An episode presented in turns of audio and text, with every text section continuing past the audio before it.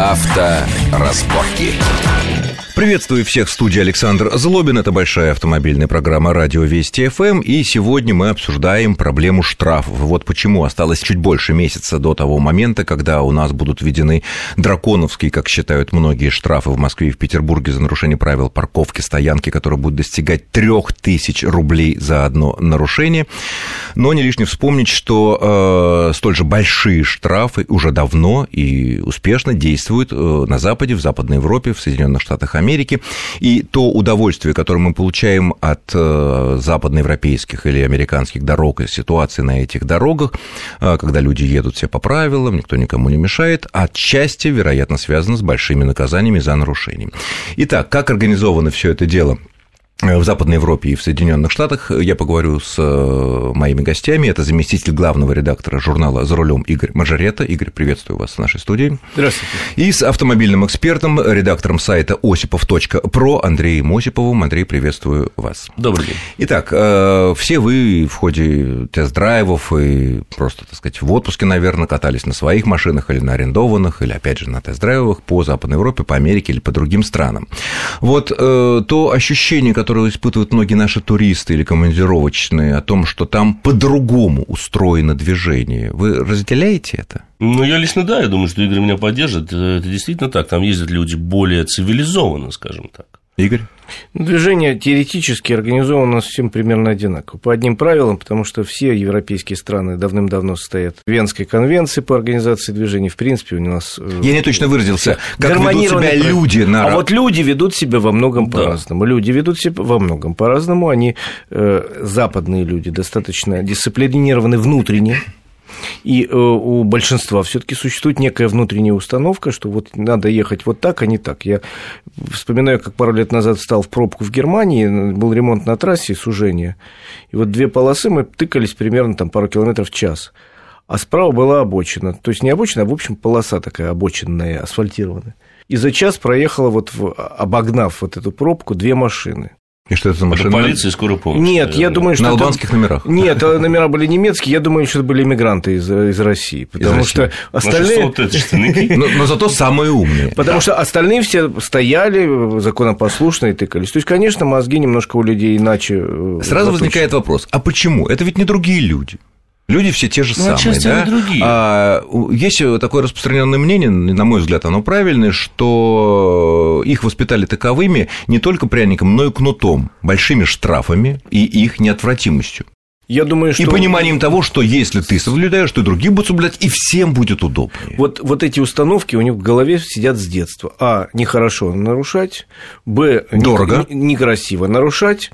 Э, в. Дорого нарушать. И не откупишься в случае чего. И, естественно... И неотвратимость. Да, и неотвратимость самое главное, Саша. Это, это самое главное. Это неотвратимость наказания, это самое главное. У них же...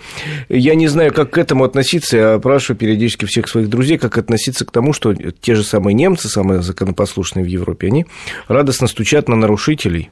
А в Швеции, это в Скандинавии это сплошь и рядом. И для нас это дико, а для них это норма, и они говорят, ну как же я могу? Вот человек нарушил, я обязан позвонить в полицию сообщить. И даже не потому, что он обязан, а потому, что он понимает, что на пути этого лихача, пьяного или там обкуренного может оказаться его ребенок, и он рассчитывает, что если кто-то другой увидит такого же идиота, он тоже позвонит, ну, тоже кого-то спасет. Но, но ментальность еще немножко другая у людей, которые там живут. Ну, у них не было своего 37-го года, скажем Конечно. так, но у них был 45-й. Вот, но я, в принципе, говорю, что вот у нас действительно нету еще в голове у человека такой установки, что если ты видишь за руль садится, вот соседняя машина садится пьяный, ты обязан или остановить его, или позвонить, сообщить да. в полицию. Значит, обязан это... по каким законам? По законам, по-человечески, по да, потому что конечно. этот пьяный поедет, куда-то он кого-то убьет, он его сам убьет. Ну, можно, конечно, подвести под уголовную статью о недонесении готовящемся преступлении, но это, конечно, ну, это очень тяжело. Но наши люди считают, что я позвоню в ГАИ, ГАИ, допустим, среагирует и его остановит, но при этом он откупится и ничего не будет. Ни этому козлу, и гаишники разбогатеют. Ну, еще, я думаю, проблема заключается в некотором нашем вот бескультуре. Вот мы все время говорим, что вот мы самая культурная нация в стране. Духовная, ну, самая духовная. Ну, больше всего самая богатая, да, мы больше всего читаем. Тогда сразу возникает вопрос. Вот мы говорим, э, люди так по-другому себя ведут, люди другая ментальность. Э, деньги, штрафы и неотвратимость – это единственный способ, наверное, сделать так, чтобы ментальность и наша на дорогах поменялась. Тут нет. Я бы сказал, не деньги, да. Ключевая, ключевая фраза, вот вот Андрей со мной согласен, а я с Андреем и, соответственно, э, с вами. Тут э, ключевая фраза – неотвратимость, потому что можно назначать какие угодно штрафы, но если они существуют отдельно, а ты отдельно, то они просто не существуют. Не, ну нам обещают в Москве, что будут вот ездить эти многочисленные парконы, которые будут снимать... Э, они сейчас уже ездят. Да, ну сейчас 10 штук будет там 100. Э, стоп, снимать стоп, неправильно стоп. запаркованные автомобили. И присылать минут. письма счастья. Да, и присылать письма счастья независимо, что за номер, кто владелец этой машины, насколько он крутой, сколько у него денег да. в кармане и так далее. Это потом Саш, ГАИ будет решать. А теперь давайте отмотаем, отмотаем немножко назад, так, к началу отмотаем. нашей беседы.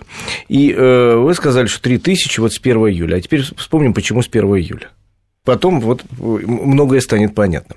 С 1 июля, потому что э, в прошлом году, год назад, принимался пакет штрафов, вот этот ввели не сразу, а спустя год, потому что было сказано, что московские и питерские власти, где самые драконовские штрафы, должны подготовиться к их введению и настроить в тех местах, где э, люди паркуются неправильно, парковки, чтобы у людей была альтернатива.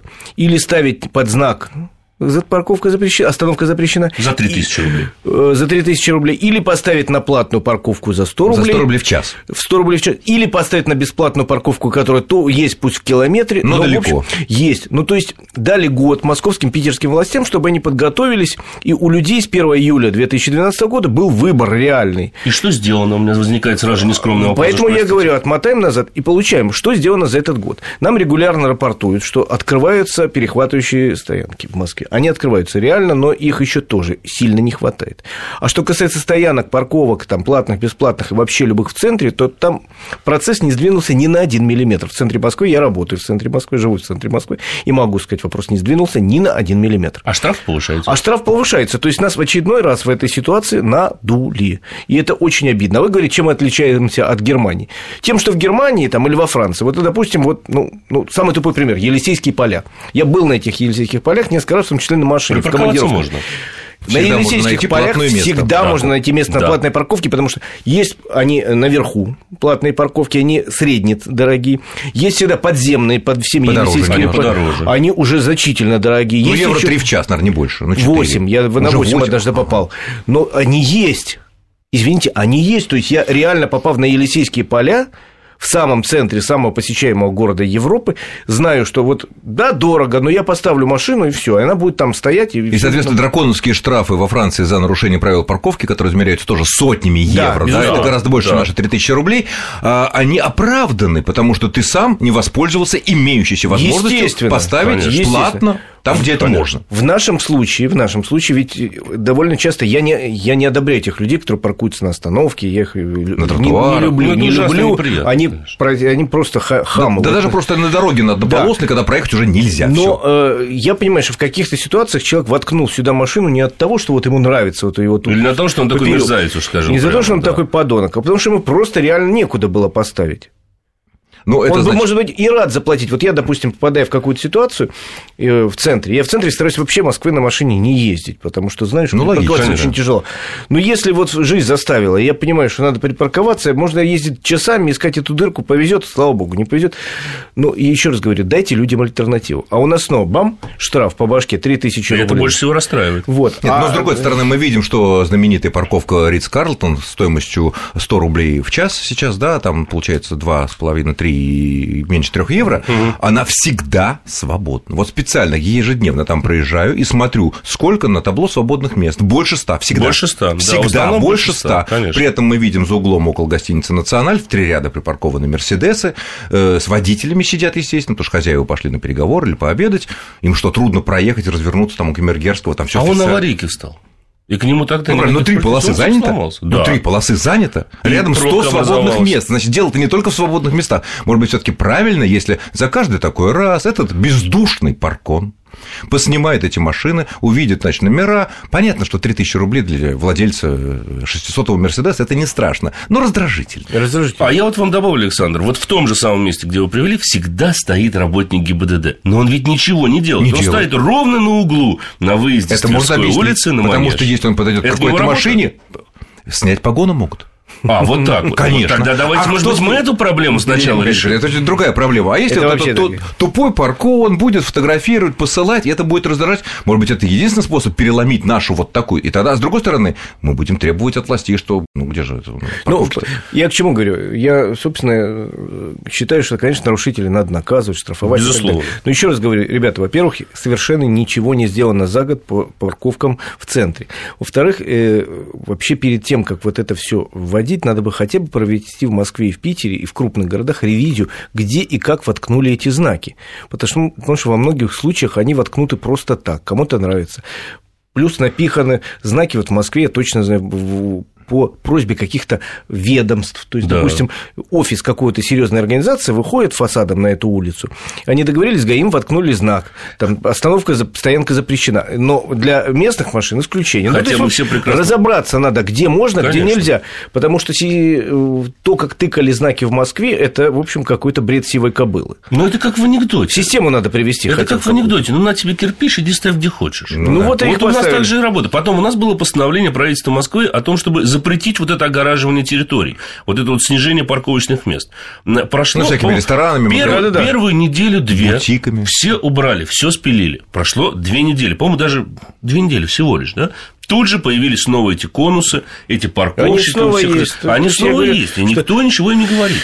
Нам снова говорят, ребята, вы вот вы негодяи, вы водители, вы паркуетесь где хотите, не дают пешеходам проходить, э, дамам с коляском негде проехать. Ну, я все это понимаю. И еще раз говорю, что я осуждаю этих людей, которые нарушают правила. Но, ребята, ну создайте хотя бы минимальные какие-то условия цивилизованные. Вы хотите Конечно. нам ввести цивилизованные штрафы? Платная Ради парковка, бога. Да. Введите систему цивилизованных парковок, разберитесь со своими знаками, э, разберитесь, кто у вас законный парковщик, кто незаконный, потому что снова, говорят, в Москве появились вот эти левые парковщики. Да, и кто имеет право взимать деньги, куда они, собственно, идут. Конечно. На этом мы закончим первую часть нашей программы. О том, как все таки это конкретно реализовано на Западе, мы поговорим во второй части нашей программы. Авторазборки.